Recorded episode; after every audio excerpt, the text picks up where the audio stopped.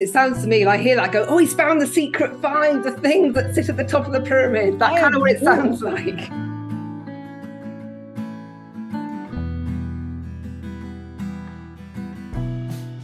Don't go straight to the wounds. And I, what I hear you said earlier about the, the five imprints now hangs off betrayal. Are you saying that basically those are the, the, the main five wounds that we have, and therefore by healing those wounds, everything collapses around that. Is that is that what you're suggesting? Yeah, yeah. So the way that it works in the neurochemistry, because this is the beautiful thing about studying MK Ultra, right? yeah, yeah, yeah, I'm going to go and buy a book now. Know, it works in the brain, the alters that form, and da, da, da. in the brain, everything is interlinked and interconnected. There's walls of amnesia that can build up when when we disassociate. All of those fears are always around primary imprinting. Mm the way that they are stacked and stored in our neurochemical networks is that it's all related to the primary one. So when you get the primary and you bring that part home, so to speak, or you dissolve that trauma, and you do that in awareness, all of the other associated expressions of that, or all the stacking on top of it, that was with Dave and Hank and and so forth, they're all the same story yeah. Our our our internal landscape doesn't file everything away based on everybody's in the no it, it files it very simply. The primary shaming. And so when you go into that file folder primary shaming there will be a part of self that actually experience that. And then we bring that part home. And there's a very specific aspect to this work is that you have to name the part of self in order for the entire neurochemical associative network to entirely rewire itself or open up to the natural frequency. Because mm-hmm. little Hannah was responsible and attached to that and attached to that and, and attached to that because she was part of that primary experience. And when little Hannah then becomes reintegrated, then all of those pathways they just open up again. And so everything that was a distortion around food or a fear around that or a fear around this or a fear around that, they all just in a way collapse but really yeah. what opens is that the bandwidth that got compressed to a a tense frequency just eases up and there's grace that's yeah. kind of yeah that's what restores no, that sounds really, yeah, that sounds very much. I, I, I, guess it sounds to me like I hear that go, oh, he's found the secret five, the things that sit at the top of the pyramid. That kind of what it sounds like. I've looked for seven years. I've always said, nah, this is bullshit. I can't just come out with this. There's only five. And I've measured every single thing. And sometimes it's like, oh my God, I think I found a new one. And I would write about it. And as I would like go and process and be like, ah, no, that's also rejection. Okay. I was so eager to find six and seven and eight and nine and 10. But really, what I discovered is that there's five, and we have a false program in our human culture. It's the fear of death. Yeah. That one causes so much confusion and distortion. Um, so, but that's not a trauma, so to speak. That's just a very bad program that was been in, installed.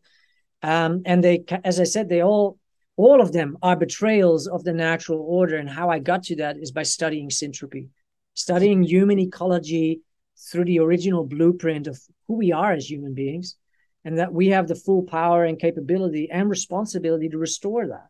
And that's the work that you're doing. Yeah, just yeah. we are using different language, and I just yeah. love your approach to it. Well, I'm going to test your five things because I'm like, have I cleared that? Because I've got my clearance diary or my clearance notebook where I write all my clearances down and what's happened and what how many traumas I've had in it, and I sort of test it all in advance. You know, whether it's inherited, ancestral, in utero trauma, past life trauma, and I've even had clients where I've been testing my new trauma process. I've had people just appear and going, "Oh, I've got traumas." I was like, "I've got a new process. We can try it out." And they're like, "Yeah, yeah, yeah."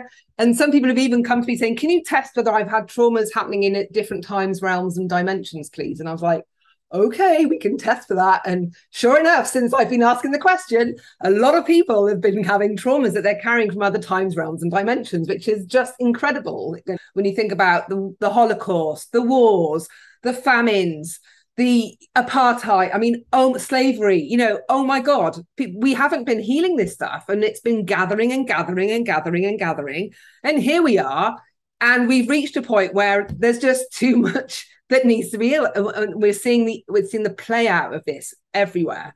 And this time has come now for mass trauma healing if we're to get out of this. Um yeah and yeah and that's what we need to do is help people to do that. There is a there is a trauma like trauma awareness movement happening but you know i look at that i'm like well, yeah spreading trauma awareness or being trauma informed it's all very lovely but nothing cuts through a sheet of plywood better than actually just a good saw to go cut it with. Yeah. And so you're just going to be talking about it and that's the that's where we are now. Now we need a movement of people that are actually willing to together build a movement for group collective trauma clearing. The only challenge that i have found is that i was only able to do the work on me now i can support other people in do, ha- having them do the work within them but i'm very intrigued when you speak about you know doing these zoom sessions and having people clear stuff um, in that sense because my complication is because I've done it in my community a few times, but I am having one person go through a unique process of finding a part of self that is unique to them. Mm. Although everybody carries that primary imprint, um, their unconscious memory storage of the experience that formed the imprint, that could be shaming or could be rejection, is still unique to them.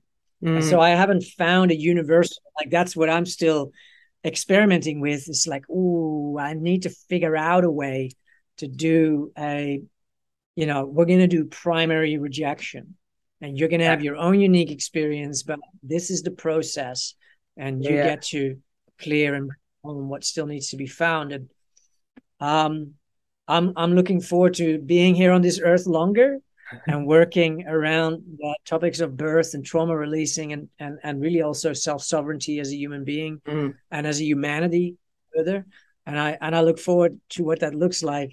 How can you possibly clear all your trauma? How do you know if you've cleared all your trauma? And you said, "Well, I cleared all my trauma." So how do you know that you've cleared all your trauma? Like what what's happening that tells you you've done that?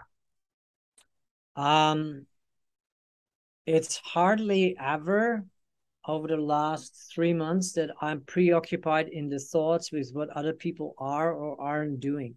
So the study of nature applied to human nature uncovers our sovereignty and our inherent freedom, or we may call the original innocence. But um, when we're grown up, it's just a very mature space of being. But we are free. And what free mm. really means that we're no longer preoccupied with what other people think of us. So we no longer have stories going on. It's like, oh, well, this person or that person. Um, when I'm tired or or when I'm exhausted, I may still have some some prickliness, and I've chosen to be in a conscious relationship, of course, to have anything still brought to the service. The only the only space that I feel I still have more to do in is that gestation period and and that that element around turning a, but I don't think it's a trauma. It's just like I've, because of my trauma, I've never learned how money or work or a corporate or any of that work that functioned. And so this year is the first year that I'm actually just stepping out in the world with that. And I have just a lot of learning to do. And and I see that I am just I just have a lot of uninformed cells that are just like, yeah, we haven't we haven't operated for 39 years, so um, yeah. we're, we're, willing to come online. But you know, are we going to listen to Tony Robbins? I don't really feel willing. Um, there's a little bit of stubbornness around that, but I recognize that there's still a little bit of. Um, it's just the hardest parts have been to do the gestation, like the archetypal imprinting of being in a toxic womb and the variety of like once you open that can of worms and you start getting the biggest pieces back um, for me it feels that the five primary imprints happen around birth. Mm. and there are different imprints that happen in gestation that i have yet to put proper language to. So thank you for asking and mm. that's where i'm now um, like I released a huge trauma from the relational perspective of what it felt for the placenta to be separated from me. That blew my mind. Oh my god. That is stored here as well, wow. not just my separation. Oh my god, I've got to write that. Trauma down. that the placenta experienced on a conscious level of being separated from what it was designed for to generate. So it was it its program got terminated, and there was actually trauma that I released out of this body for that program never having been able to run its full course. I was just like, how is this even possible? How can I feel the trauma that my placenta was experiencing? I have to tell you, it took me about four hours to finally drop beyond all the layers and I had a beautiful doula and midwife to kind of guide me through the entire process and just keep hearing me, keep listening as I was, and it had to do with money.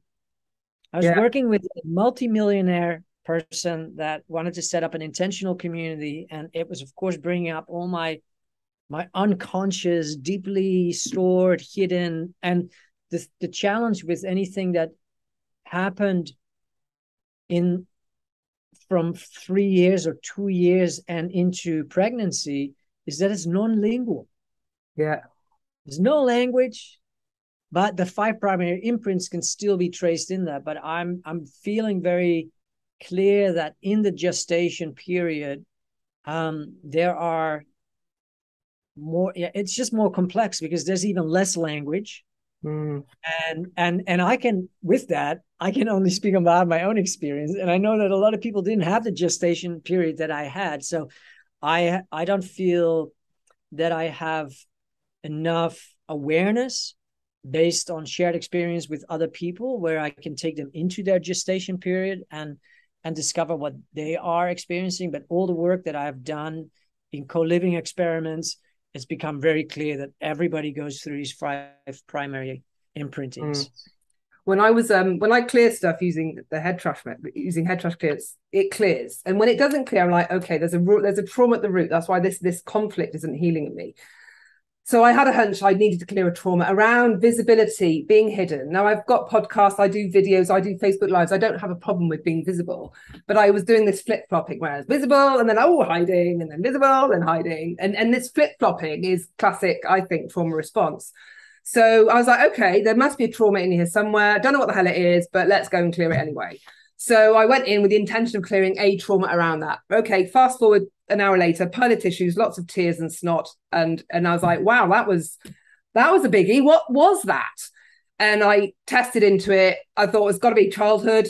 Was I younger than five? Yes, younger than three. And I was like, oh, I bet it's in utero. Was it in utero? Yes. Which trimester? Third trimester. And I was like, I know what the fuck it is. I know it. I know it. I know what it is. My mum, when she was pregnant with me in the 70s, she was the main breadwinner. My dad was at university doing a PhD. If her employers found out that she was pregnant, she would have lost her job. So she had to hide her pregnancy, keep me small. All that visibility in being hidden was directly tied to financial security. And I was like, hello, Lex's main fears and shit going on today in your life. All from her stuff that I was simply present at. So when when I'm saying that you know that time in the womb imprints you, that's the kind of stuff we're talking about because I yeah. was feeling that in re- very very real ways, and um, we don't really look to the utero experience as being the source of some of the shit that we're playing out in our lives. But oh my god, it's there in bucket loads, and that's why yeah. when I start working with people, I say, "What was your what was your mother's pregnancy like?" Like let's start there because that's going to give us massive clues as to yeah. what's going on in your life. But the other yeah. thing that I think we don't look at are very innocent experiences that you don't think twice for. I work with a lot of CEOs and a lot of female CEOs, again, around the theme of visibility and speaking out and being silenced and all of that. And the, these memories started coming up for them when we were doing clearances of playing hide and seek and being tricked on by an older brother, left in the cupboard, left in the washing basket, whatever. Some of the stuff that I discovered, it really just speaks to that as well. Like these these school plays that that are being put on for you know um, third graders.